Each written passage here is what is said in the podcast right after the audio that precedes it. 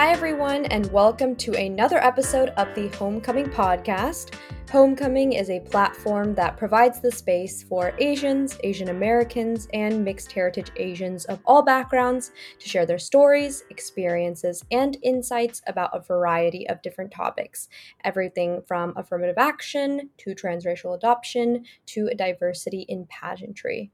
I'm your host, Angel Rena, and if you haven't checked us out before, I definitely encourage you to go listen to Homecoming's previous episodes and subscribe to us and give us those five stars on iTunes if you have a chance. So, in today's episode, I am joined by Sydney G, who graduated from UC Berkeley in 2017, is currently an international customer service assistant at the Berkeley International Office, and overall is a very cool person with a ton of thoughts and experiences that I think are incredibly relevant to a lot of Asian Americans out there. And today, Sydney is going to share some of their experiences growing up in their hometown and talk about mental health, their queer and trans identities, invisible disabilities, and education equity, among other topics. So, we've definitely got a lot of issues on the docket. So, Sydney, welcome to the podcast. Thank you so much for joining me on Homecoming today. Um, first things first, would you be able to introduce yourself to the listeners? Um, you can say things like your name, pronouns, where you live, slash where you're from, your job, ethnic background, really whatever you want to share with the listeners. Yeah, I'm um, glad to be on it. Um, I'm Sydney. My pronouns are they, them. I am 24 and I live in Berkeley, California, but I grew up mostly in Cupertino, California and I currently work doing a combination of customer service and admin assistant duties for the department of UC Berkeley that handles visa and immigration related advising for international students and scholars. And um, it's also the same university that I went to. And so I studied psychology with a focus in clinical psych, but um, definitely have a lot of thoughts and criticism of that field and consider myself more of a just social sciences person at heart. Mm-hmm. Amazing. Thank you so much, Sydney. Yeah, again, I'm just so glad that you filled out the homecoming guest survey way back when. And, you know, after we talked um, during our pre recording meeting around a month ago, like I just knew from that that you had so many stories to share. Um, yeah. So I am overall just super ready to chat with you, have a conversation, um, and learn more about you and your history and everything you have to offer. So, first question for you, Sydney. Can you first talk a little bit about your parents' immigration story and how you got your roots started in Cupertino, California? And overall, how do you feel like your parents and the city of Cupertino have shaped you as a person? Yeah, uh, my parents are both from Shanghai, China originally, and they spent probably the first good first half of their lives there. But uh, eventually, at some point, my dad had gotten the opportunity to go to Australia, and I believe that was as part of a student visa. So he was supposed to just be there to take English classes at a language learning school, but actually, um, in reality, he didn't have enough money to be able to just go to school. And so, uh, even though it was a student visa, really, he was actually just there to work um, and had made arrangements with the uh, teacher at the school he was supposed to attend to basically like mark him as having attended, even though he was actually just spending his days and nights working blue collar um, jobs in like manufacturing or other physical labor at that time. And he spent a while in like a suburb of Sydney, Australia at that time. But uh, my mom and him had already met prior to that in Shanghai because they worked in, I think, probably the same workplace. Uh, both of them had studied STEM fields. Like my mom was a physics major and my dad was electrical engineering. And that was largely because at the time in China, you couldn't actually choose what major you wanted to study if you were among those who were had the opportunity to go to college. So they were placed in those majors based on test scores. Um, and after spending a little while in Sydney, and my dad ended up actually leaving. Um, and around that same time, my mom had gotten admitted to grad school in the US. And I'm not sure how my parents came across this school, but um, it was North Dakota State University. And so my mom was going to go do her master's there. And my dad originally was going to be brought as her dependent under her F1 visa. But uh, he also got admitted to the program. And so was became an F1 international student in his own right. So they were both living there for the two years or so that it took to finish that master's. And at that time, my parents were still very poor and were just working what on campus jobs they could legally do through their visa status. So that in- included both stuff like working in the cafeteria and doing like gardening or landscaping, but also um, I think they also obtained more like teacher assistant or grader positions and working in a computer lab as well. And at that time, there were not so many international students compared to today. Um, they still did meet some other students from China, and they were they actually heard from some of them that uh, there were supposed to be more job opportunities that were coming up in what is now the Silicon Valley in California. So after graduating, they decided to go there to see if they could find more jobs, um, as opposed to staying in North Dakota, which was just incredibly rural and in, in comparison. So um, they moved here, but they didn't uh, have like they weren't immediately able to find jobs in today's tech companies. Uh, they started out still just seeking what employment they could get, which was I think challenging because even though they were like very highly educated in in traditional credentials, but um, they started out only being able to get like jobs for AT and T doing customer service to um, Chinese speaking customers, and eventually, kind of through just trying to move upward, I guess, of like they kept applying to other jobs and sort of gradually were able to over maybe a couple of years um, get into more like hardware engineer jobs in major tech companies and i know that um, now looking back that my parents did have some more flexibility in terms of what kind of jobs they could take after they graduated because uh, the Chinese Student Protection Act got passed by U.S. Congress, and so this covered um, just a certain time period of years that any people from who left China during that period and came to the U.S. were essentially given a pretty fast and smooth option to be able to become permanent residents and then eventually U.S. citizens. So, um, if it were not for that, I think my parents would have had to go more what is more common for international students, which might be like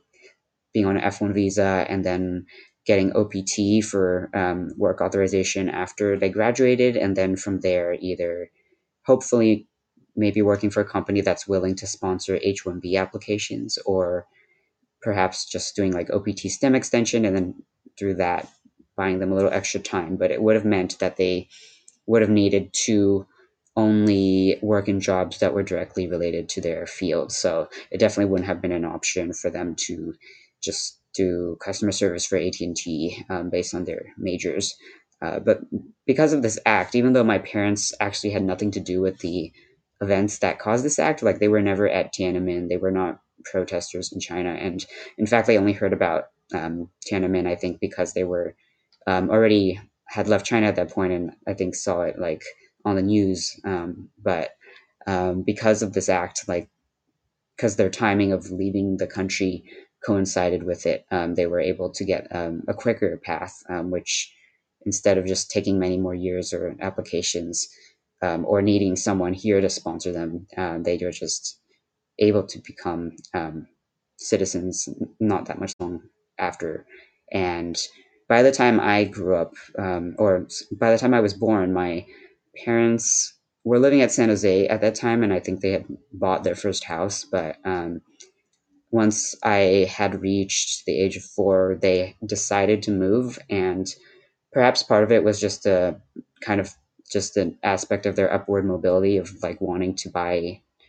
a more expensive house, perhaps. But I think also was influenced by knowing that uh, there was supposed to be uh, very good public schools in Cupertino, and uh, by this point there were, were, a lot more Asian Americans and Asian immigrants living in the area where there hadn't been maybe a decade or two ago. So they decided to buy a house in Cupertino in a school district that goes to uh, Vista High School, which was just considered one of the top public schools in the state. So um, from there, like I, I, since I was already like five years old by the time I moved to Cupertino, um, I don't remember a whole lot of before then, but I do remember uh, Cupertino, and I feel that's what really um, was formulative to my uh, experience growing up. Um, it was my impression was that it was mostly an upper middle class and wealthy suburb. Um, there were a pretty significant amount of Asian Americans. Um, I think I would guess there were at least a third of the population, maybe half at that point. Um, and um, there were a handful of other people who I think now I can identify as like, oh, they were like Latinx students or like maybe a very few um, Black students, but um, for the most part, the two most predominant groups were Asians and white folks and I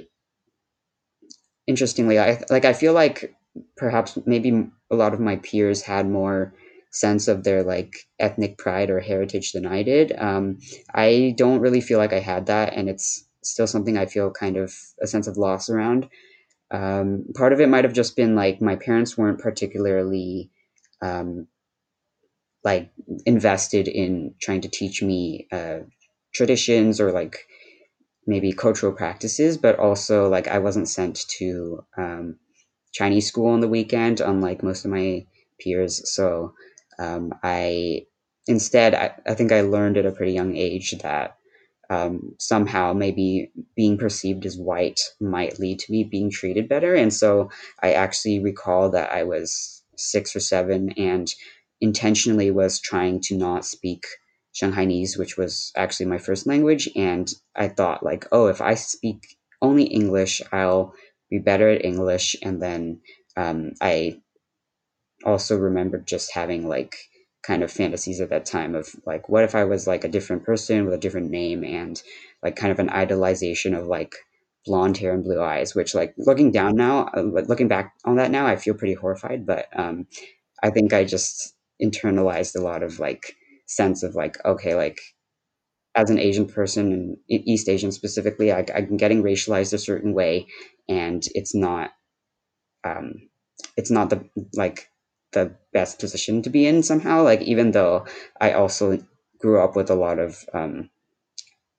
mentality of more almost like assertion that asians were superior because of like um every level of school that i went to had larger and larger proportion of Asians. Like my elementary school was considered to be one of the whiter schools in the district, but then like middle and high school were like very heavily Asian. Um, by the time I was in high school,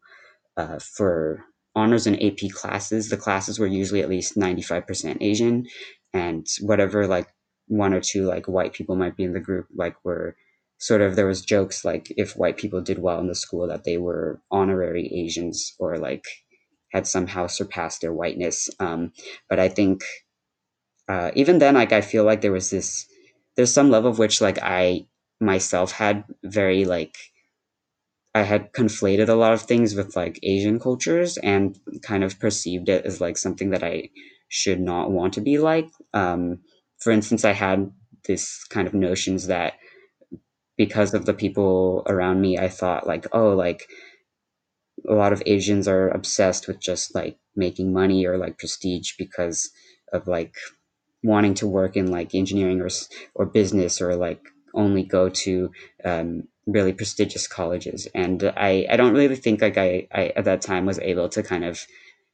dig deeper into that and like in, instead it just kind ended up being more like I felt like oh I'm not like other Asians and like felt very like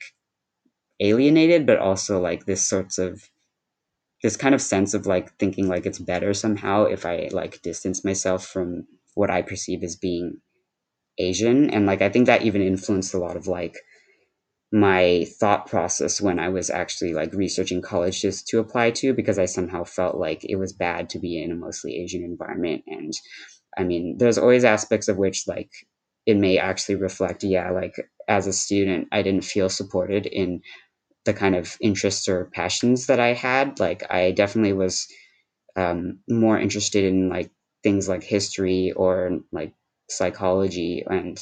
if it had been if i'd known they existed i probably would have really been drawn to something like sociology or ethnic studies but i didn't know that but i, I just knew that my school was not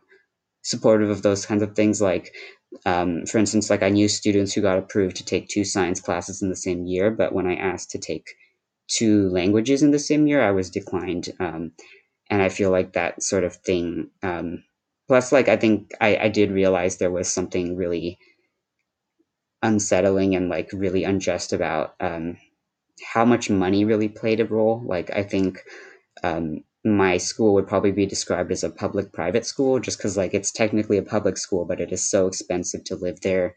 that you do need to have a lot of money in general to be in the school district. And that's not true for everyone. Like there's definitely students whose families rented and really couldn't afford to live in, in Cupertino. But um,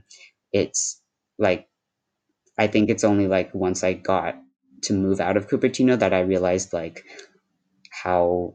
like unusual it was that like one I felt like I didn't really see much impact of the Great Recession um, in my community, and also like I didn't know about the Occupy movement at all, and I also um, did not realize that it was really that rare that um, students families would typically pay for the, their kids to receive like um, private um, college counselors to help them apply to colleges or SAT boot camps or even just taking like a class like say they're going to take AP biology then they'll take like they'll pay a private company to basically take this class first and then they'll like be able, prepared I guess to take it for real in school. So um, I think there's also this kind of it definitely also made me feel like I wasn't experiencing whatever people thought was the general reputa- reputation of the Bay Area. Like when I would talk to people who were not from here and had moved here, they would often say stuff like, "Oh, this place is so progressive and diverse," and like, um, I often felt this strange sense of like I couldn't really relate that much to what they were talking about because I just thought like, well, growing up, like I didn't feel that at all. I mean, for one thing, like there was a definitely a, a strain of like what would be considered conservative in like U.S. political terms, like like just not only in like um, maybe you know quote unquote fiscal policy, but also like social policies. Like um, I knew that when I Prop Eight was on the ballot for um, same sex marriage in California, that I not really knowing at that point um, that homophobia existed like i just kind of said to my friends like oh like if this was if i could vote i would vote no on it and this provoked a real shocked reaction and i think that kind of i guess played into how i perceive perhaps cupertino like because like i think when i've lived in other parts of the bay and talked to people who live in those other parts they often didn't have that same experience of feeling like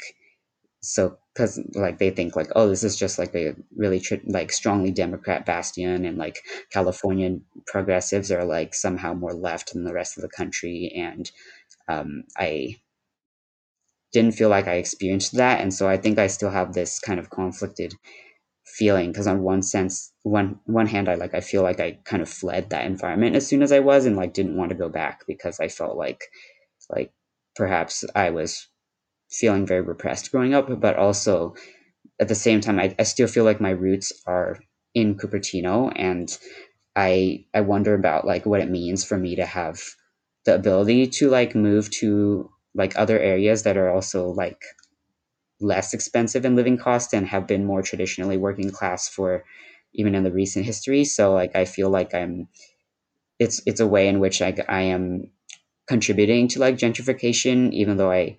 recognize that this is a it's a mass like systemic level issue. It's not just merely individuals making choices, but I um, at the same time feel like perhaps a lot of my peers who had similar feelings of being like like muffled in Cupertino have probably also just tried to move away. Um, but I don't know if maybe like especially since it's still something that feels near and dear to my heart that if it really like I should have instead be going back to where I grew up and like actually trying to like say something and and and like try to change that environment there too because I don't want like other kids to grow up like as I did. Like there's it just occurs to me like knowing like personally having known people whose relatives committed suicide but related to like academic stress related reasons but also just um like knowing that there's like talk, hearing from more recent students and alumni that there's people are having very horrible traumatic experiences in the school system as well like it does make me feel like well i i feel like it's i've kind of shirked my responsibility i guess in, in like not trying to do something about it now. Hmm, yeah that's I, I yeah i know that you know when you filled out the survey one of the issues that you um really wanted to talk about was like grappling with your class privilege and um, that's sort of something you just talked about. I mean like it fr- from i like i've never been to cupertino but from how you've described it uh, it seems very much like this bubble of wealth and um like i i, I don't think you should think it, like all of that responsibility of trying to change a place that has probably been like this for a long time. Like, I don't think you should put that responsibility on your shoulders. But I think it's pretty admirable that um, you sort of grew up in this sort of environment and um, probably a lot of people who grew up with you and who have grown up there uh, don't think along the same lines as you do and and are very complacent with where they are in terms of their class privilege and the like the toxicity in the environment whereas people like you like are a little more introspective when it comes to that. So um, I think it can be super easy to be complacent, especially when you grow up in that sort of like relatively wealthy um, area. So uh, yeah, I mean, I'm glad you're thinking about it. Um, and I also have a couple of questions about what you said earlier um, in terms of trying to assimilate into whiteness. And honestly, like I found that kind of surprising, especially since you grew up in like a place with a pretty significant like Asian um, population. But when you talked about how you sort of conflated Asianness with like this preoccupation with wealth and like this academic toxicity, like that makes a lot more sense. Um, but like what what do you were there like particular events or experiences that you had early on like in elementary school that made you feel like you had to assimilate into whiteness and do you feel like as the proportion of asians grew um, as you progressed through school that you just felt like you wanted to distance yourself from your asianness even more yeah i guess like that's maybe part of the reason that I kind of couldn't understand why I felt the way I did because I couldn't actually recall, at least in early childhood, that I had had any really negative experiences. But I mean, generally, I actually don't remember much from that period at all. So it's quite possible something happened and I just don't remember. But I do feel like there's there's things I might have probably picked up on even from like my parents, for instance, like knowing that my dad intentionally had changed his name to an Anglo name um, when he be- moved to the U.S. because like he would say stuff like you know when in Rome do as the Romans do and like what my parents mean by that is like America or the USA is a white people's country and that's not going to change and you need to play by those rules basically. Um, I think there's kind of like those messages come through from my parents in terms of like saying like oh actually like we did face racism here but like there's nothing we can do to change that and so the best thing we can do instead is just try to get as much money as possible and um, i guess insulate ourselves from the worst of it in that way. But i yeah i think also just like i remember my parents said that when i was um, starting elementary school that and maybe also in preschool that i was um, I definitely like actually used to cry all the time in preschool in the beginning because like I couldn't understand what anyone was saying because I didn't know English unlike most of my peers there. So um, my parents would actually like have to you know leave work early or whatever and pick me up because I was just like inconsolable. But I think um, yeah, they said also that maybe my kindergarten teacher actually said also that well, like it seemed like I perhaps like my mind was obviously like working but like i didn't seem to be able to understand the concepts or like words that people were saying because i just didn't know um, enough english at that point. And i think like i mean i kind of reached more of a maybe breakthrough with that in in first grade when i got more into reading and i was introduced to like magic treehouse books from my teacher but like um, and from there like i definitely just developed a lot of interest in like writing and reading and like from there also just saw like that was something that I could get praised for if I like did well in school at it. But um I think like I don't know if I, I was really consciously aware of this in elementary school, but I did know definitely by high school that um whiteness was seen as desirable even in the context of like white people being perceived as so like less smart or less hardworking, but at the same time people would like I had friends who definitely would talk about like, oh, like they're like I have a thing for like white guys or like which at the time I just thought, oh, they're just like it's like almost like white people are exotic because they're a minority here. But like but I think it's not just that. Like there's also like this level of like I don't know, like valorization of like more like physical features that are considered white and also like i noticed that even in a school with 70 something percent asian students that um, in the like elected positions for like student leadership which were we we knew they were basically just popularity contests like it was a lot of white students in there like much more than the population. Um, and i also just had other friends who would say stuff like um, one of them said that she thought that like the most attractive people were mixed white and asian people. So i think there's like probably some level of those messages must have come through when i was young but i yeah and like i don't know like how it was that i got this idea that i shouldn't speak like any like non-english language that might make me seem like i'm a foreigner but like i feel like i only made that connection more in college because of like having people like perceive me as like a tourist or assume i was an international student and like realizing like wow like i have this part of my like i somehow have this sense of identity invested in being like uh, I don't know. I don't like to say American, but I guess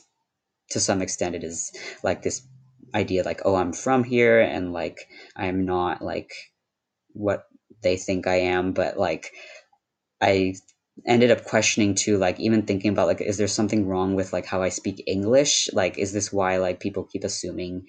that I am not I'm somehow an outsider and um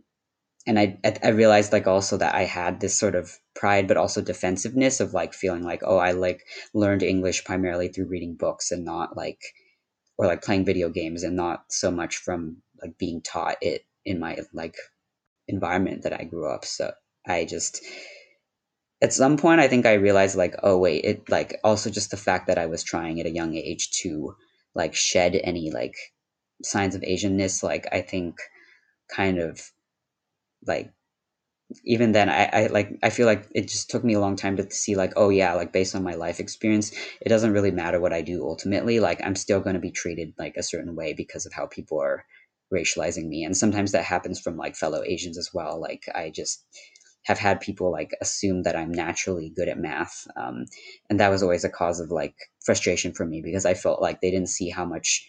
like like I might be spending four or five times as much time studying for math because I struggled with it as opposed to other subjects that I could more easily pick up. But um, what people would only take away from that was just like, oh no, you're just good at it. And like it would often feel like it didn't really matter what I was interested in or like any sort of like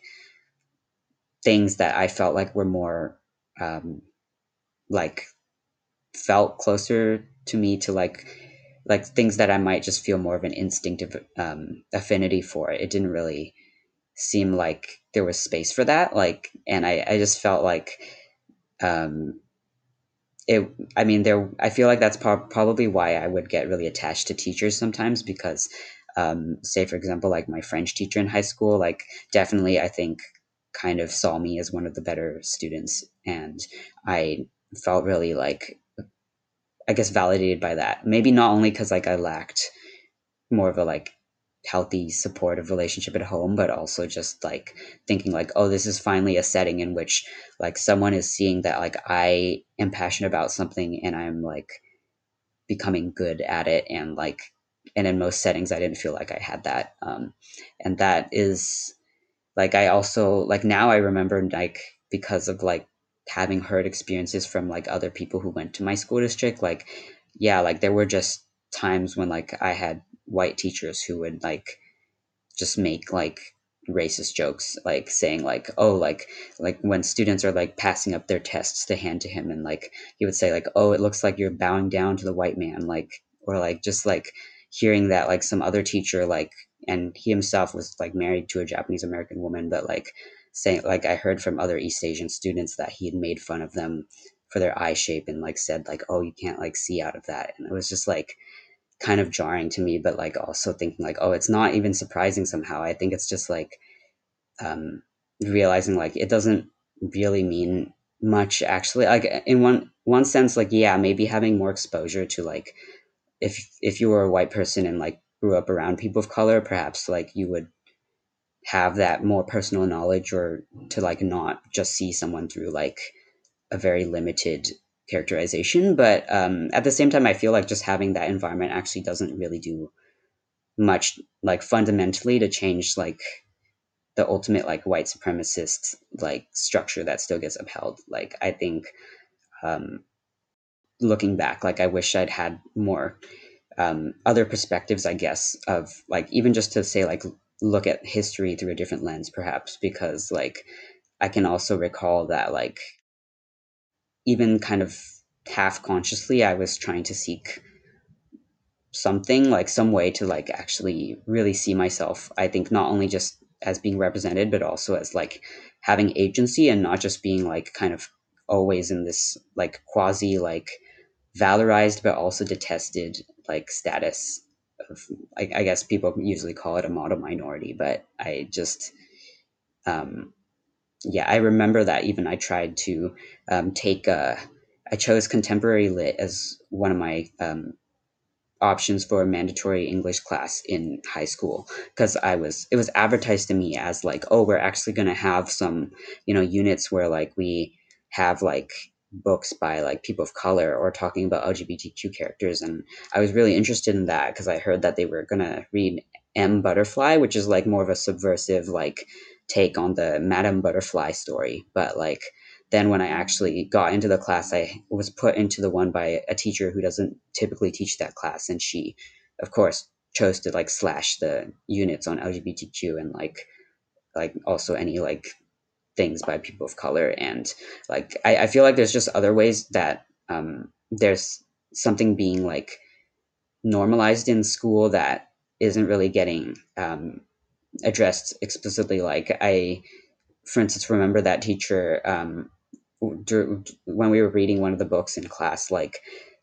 asked a question to have students answer that um, actually required knowledge of um, Christianity to answer, and she seemed to expect that we would know it, even though this was a class that a lot of people's families were like atheist or like maybe something else like Hindu or even Muslim. So I just like and i think also like i noticed at some point in high school that um like i realized like oh there actually are like more like non-asian student of colors students of color in my um school that i like have never ever taken a class with. I i don't know their names. I've never spoken to them because like we've been already from a pretty young age like i think in elementary school was when i had to take a test to determine if i was going to be put in advanced math or like the regular track. So like i from that age have basically been funneled into a different like group where like i interact only with that bubble and it is like actually very like those tracks were very much along race and class lines but like it was always kind of just sort of subsumed under this idea of like oh these are the people who are academically prepared and these are the like high performing students. And i and it's weird because it was kind of like internalized to like where students who like including myself felt like oh i'm not taking enough ap classes like i'm not doing well in school. But like really like the whole standards were set very high just the same way like i realize now like oh i should not have kind of like it's not normal for people's families to have like two million dollar homes like that's not actually even necessarily the experience of most people in my area but it just seems that way when you're like you're already kind of in a little segregated section, even um, in a supposedly diverse environment. Right. So you're grappling with all of this, all of these different issues, and um, all of these like different, in my mind, like pretty toxic uh, experiences and situations. So how how was your mental health overall um, throughout like elementary, middle, high school as you were grappling with um, all of these different situations and also on top of that like thinking about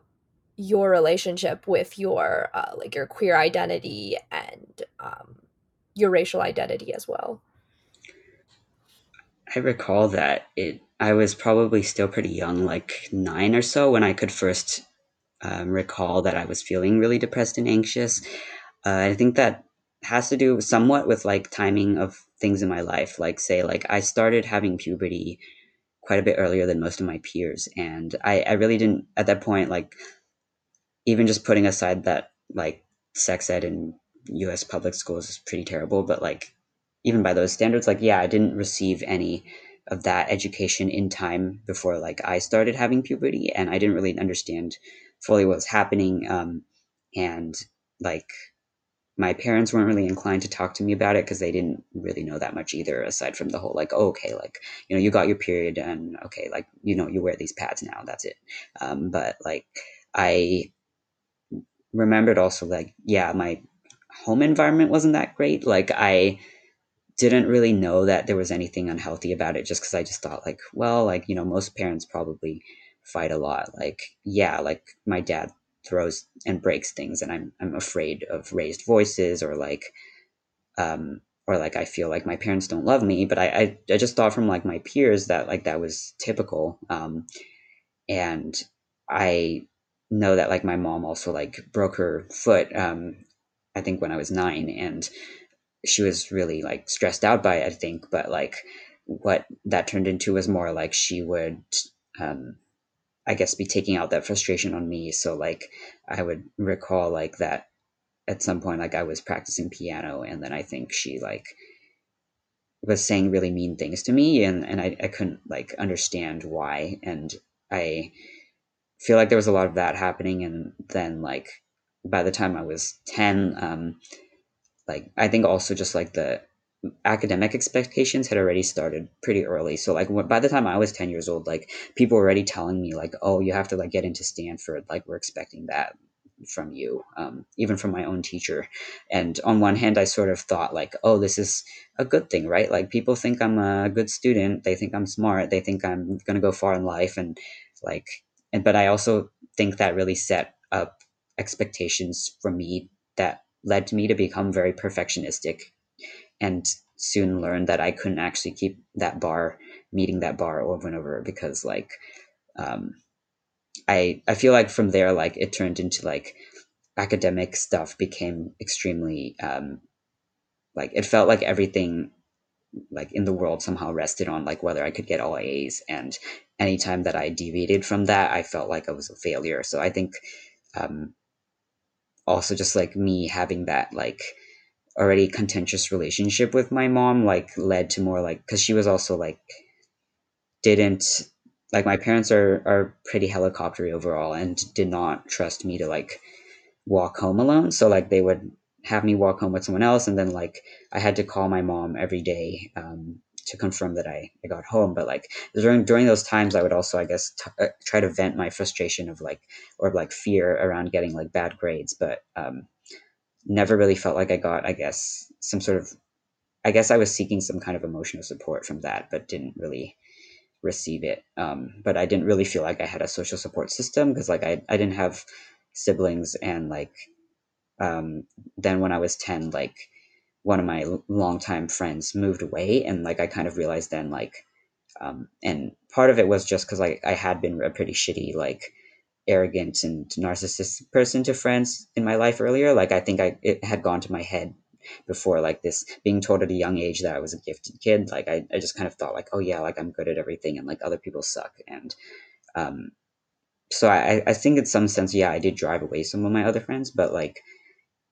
that anyway, like by the time I was 10, like a lot of my other friends had become closer to other friend groups. And so I didn't really have like go to people that I could just spend time with at school. So um, I definitely became a lot more um, reclusive, but and was reading books, but more out of just loneliness um, at that point. Um, but I, I also just recalled like I, I started getting bullied by another student and I didn't really understand it, but I the time I just thought like this is some kind of like karmic payback because like I had also bullied someone before, so I just thought like this is I had this coming. Um, so I didn't say anything for a long time, um, but um, I think just like this person also like would point to like my developing chest as like um, something to make fun of, which I was feeling like more like vividly, I guess, thinking like, well, my body is like making me look like a woman or whatever, and this is not like I didn't feel ready for that, both like in emotional maturity and then like now looking back, I'm like, yeah, I also just realized like oh, like uh, maybe I already had some kind of gender dysphoria at that age. Um, and I definitely just have a like huge issues even now with like body dys- dysmorphia. Like I still struggle with like eating disorders and like I feel like a lot of my low self esteem is also tied to like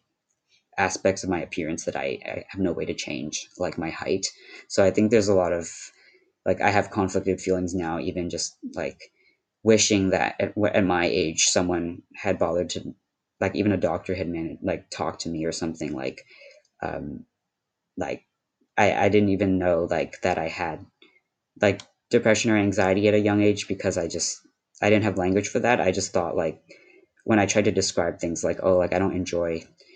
life or like i don't understand the meaning of it or like i don't want to be alive like i think my parents just didn't really know what to make of it and my mom especially kind of just didn't really get it. So she was just like oh like just make up your mind to be happy. And like she didn't really understand why i felt that much pain about when when there was no clear cause to any of us that like i don't know. I, I think also just the whole like probably class privilege and being like a kid of asian immigrants played into because my parents sort of would my dad would say like oh like you know rich white people like they get depressed because they don't have real problems um, unlike you know people like us who like went through poverty. So i think like um, and they also just sort of saw like mental health care as being like a white people thing. And like i think there's like criticisms that could be made in those lines but i think also it's just pretty damaging because then it just becomes a more like oh like you know you can't seek out that help because it's not it's not meant for you or like or what you're experiencing isn't really real and you have to like suck it up because that's just part of your like how your life's supposed to be. Um and i yeah like i i do wish like at least that like now that i know like youth are having an option to have things like puberty blockers like i don't think that was a common thing when i was a kid but i'm think like oh it would have been great if i could have had that like just have had more time too to like think about what i wanted to happen. Maybe i would have had my body develop in a different way if I'd had the option. But um, I, yeah, I, I think by the time, at least when I was in high school or college, I, I sort of had some basic awareness that there's a such thing as mental illness, but I still felt a deep level of like shame about it because like it's probably one of those like everyone looks like a, a duck peacefully on the water from when you're looking from above the surface, but then below the surface, like everyone is like fiercely paddling. And I think that's probably the case for like like my environment that I grew up in, like that I always just thought other people weren't struggling and I, I couldn't understand like why am I like suicidal and like why am I feeling like I can't keep up and like why am I like having such bad test anxiety that I'm getting F's because I can't write something in a timed test. Like I just sort of thought of it as like, oh, there's just something really wrong with me, and like I'm failing in all these ways. Um, like I can't, like manage to live up to this expectation that I'm supposed to be like a really high achiever. So I feel like it was very it's also damaging in other ways. Like I feel like because of that, like I had this um perhaps lack of like I feel like I have this sort of something like imposter syndrome to this day, but also like I think it can come off really as me disrespecting other people as well because of like if I don't think that I'm doing well and like I'm getting like really high grades or like I go to like what's supposed to be a top university and then other people feel like wow like you just think also that this doesn't mean anything like for those of us who actually this is our dream or something that we're still trying to achieve. Hmm. so. Yeah and then and then um you you go to berkeley right? And um was was that a completely different environment for you compared to cupertino? And how how do you feel like berkeley and the people there changed the way you identified the way you viewed yourself and and the way you thought about um, issues like your class privilege and your relationship with your um, Asian, disabled, and uh, LGBTQ identities. Yeah, like going to college, I actually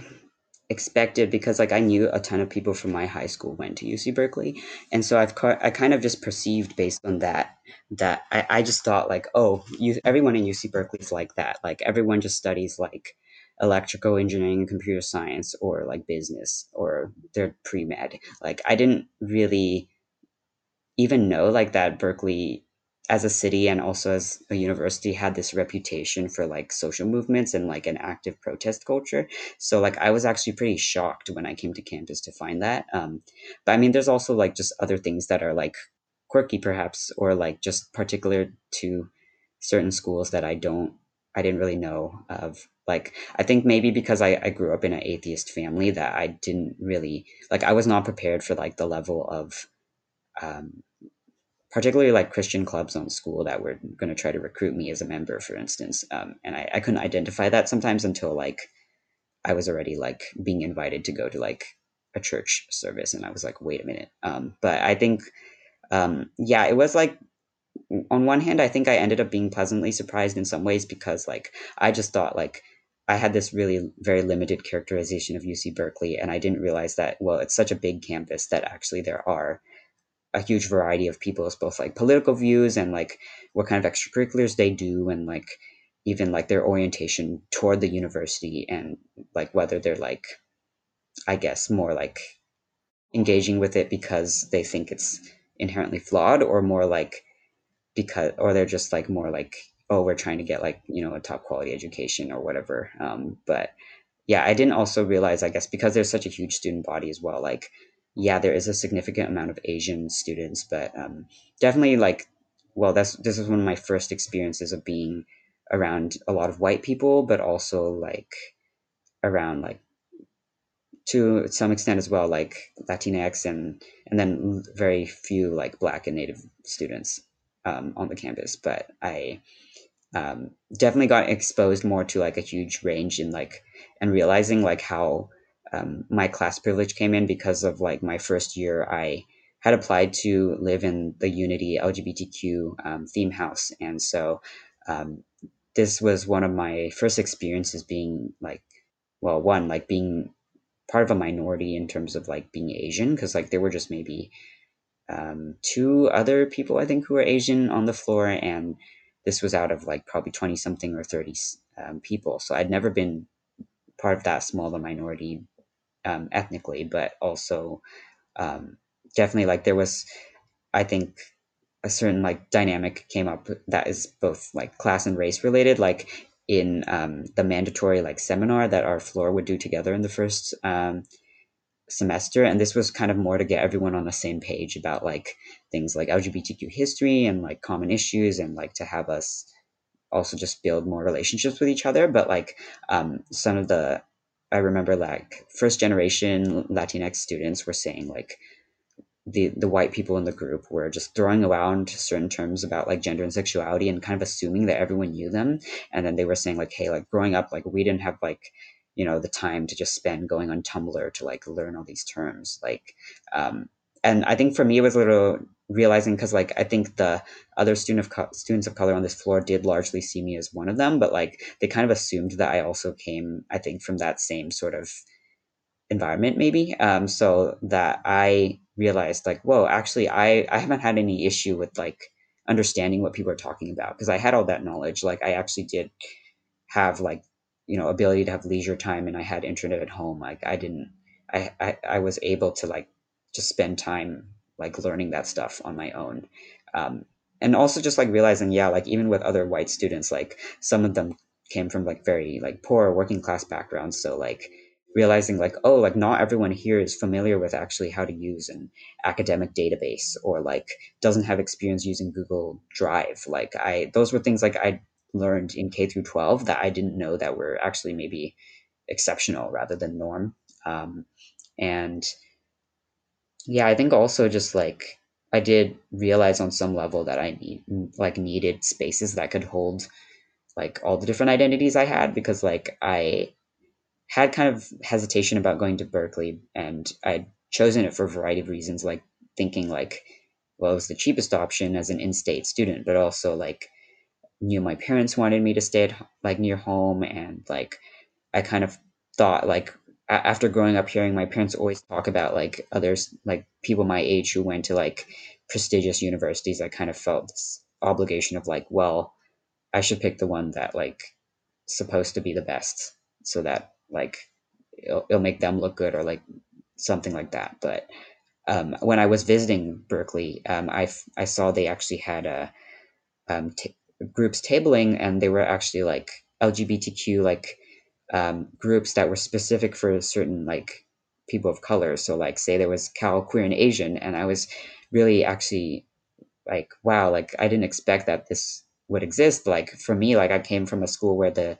GSA was like very small, and you know most students there were were not out to the point that like even like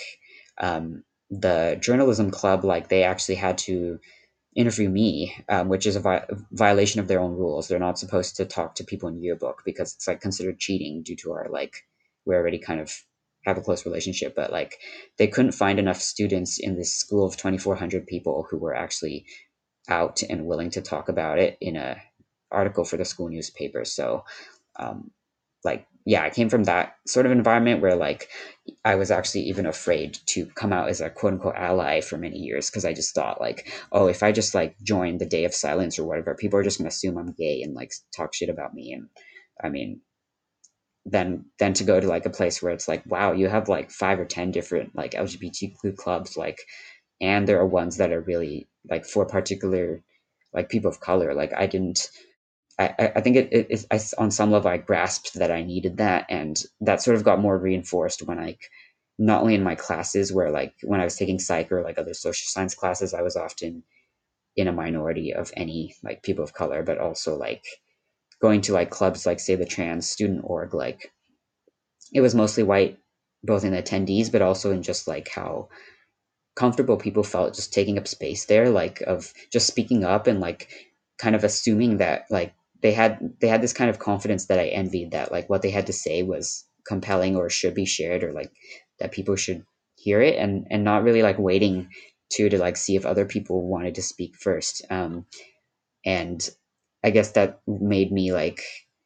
like those kind of experiences um and like also just like just because like through one of these um, i think the cal queer and asian i met someone who was an older student who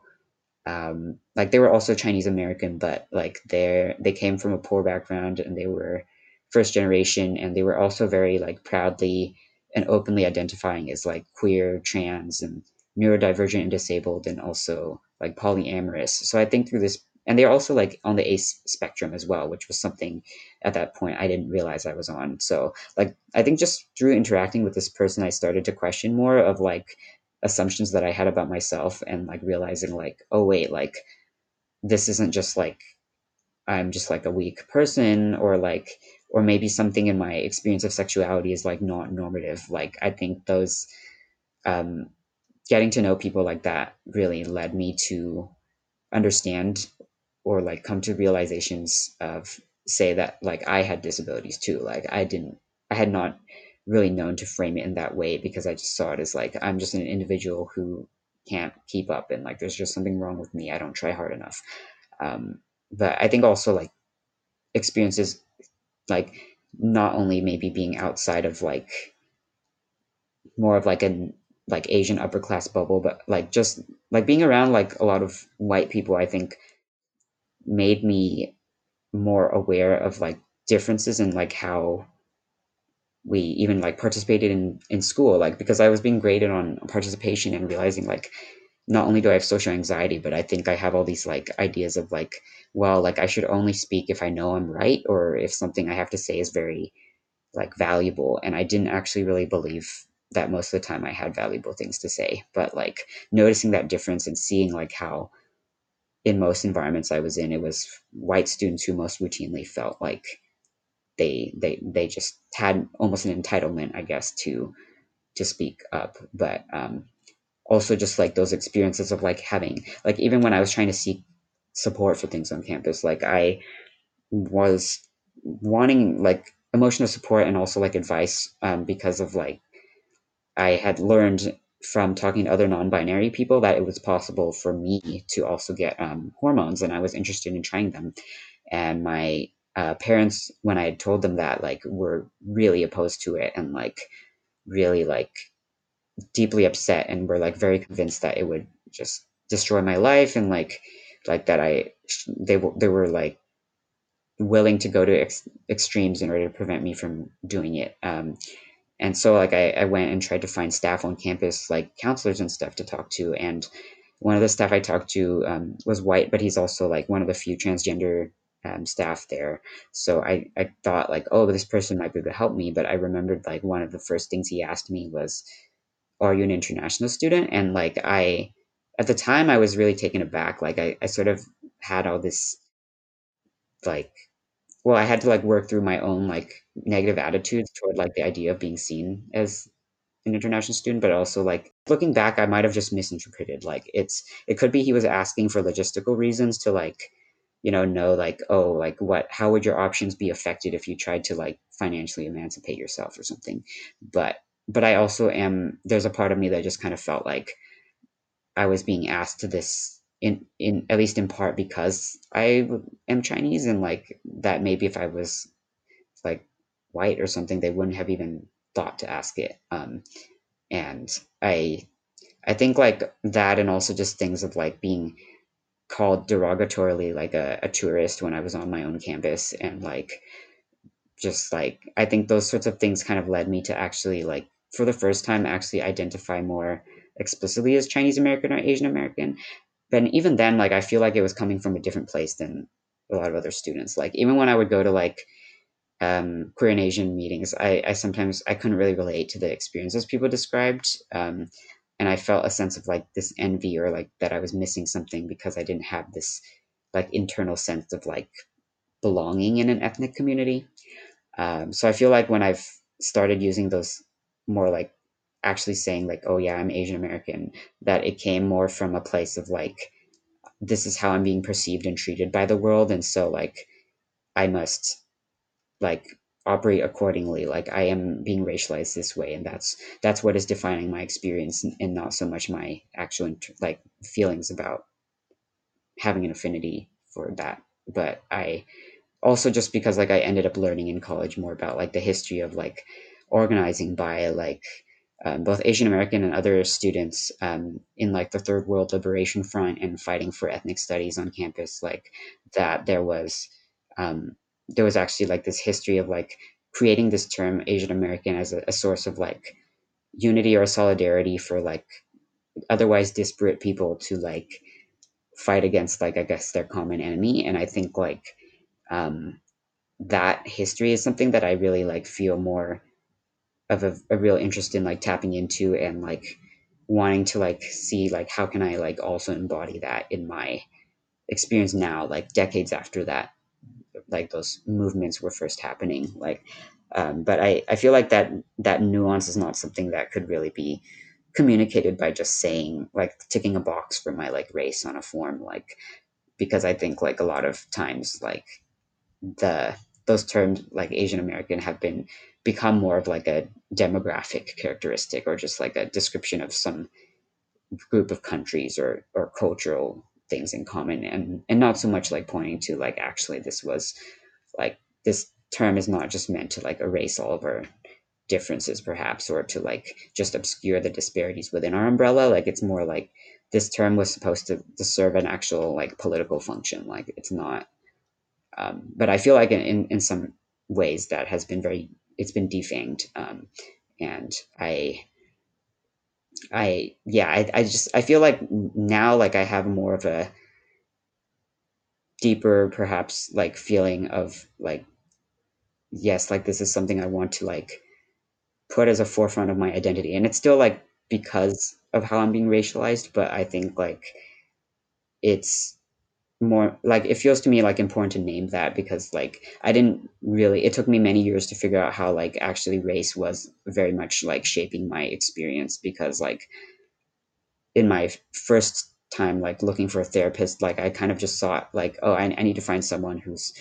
you know familiar with working with trans people. And I didn't really think about like anything else beyond that. And then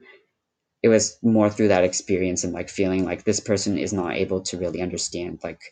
more the nuance of like for instance like she would always try to like when i talked about this conflicts i was having with my parents she would always try to fit it into this like east collectivist versus west individualist binary and i felt like she didn't really get like maybe like why like using language about like this is my identity and i have bodily autonomy. It wasn't going to work with trying to like talk to my parents and i now feel like like because of that i ended up deciding like i want to seek a, a person of color as a therapist because i felt like maybe they would get certain things and and also just realizing like in so many environments i was really censoring myself because i was afraid of like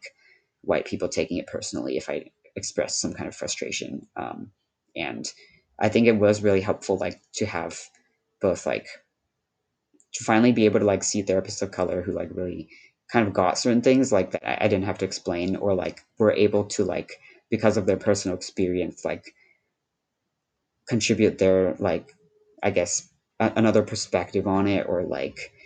um or be able to like seem to like actually empathize more. Um I think that has been really like I did not really realize that it would have that much of a healing impact to have that at least. Um and um I also just feel like um, it's like just trying to seek friend groups more based on that or like other organizations for that. Like i've definitely noticed this sort of difference um, in just like maybe the level of like complexity maybe that people can deal with or like being able to understand sometimes there is no real winning outcome. Like there is a lot of just situations where you just kind of have shitty choices of um, and I and, and I just felt like maybe that when I've been able to talk to like other Asian American or like Asian immigrant folks, like there's more understanding of those things that sometimes might seem to other people like, oh, this is so trivial, but like, but for maybe that people grasp somehow more how these microaggressions actually are are part of a bigger picture.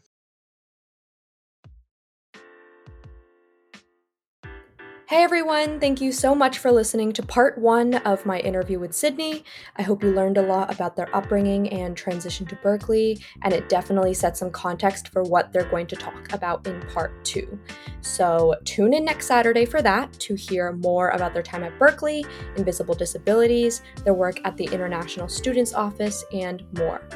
After part two, it'll be Homecoming's season two finale. Thank you so much for sticking around, and I will see you next week.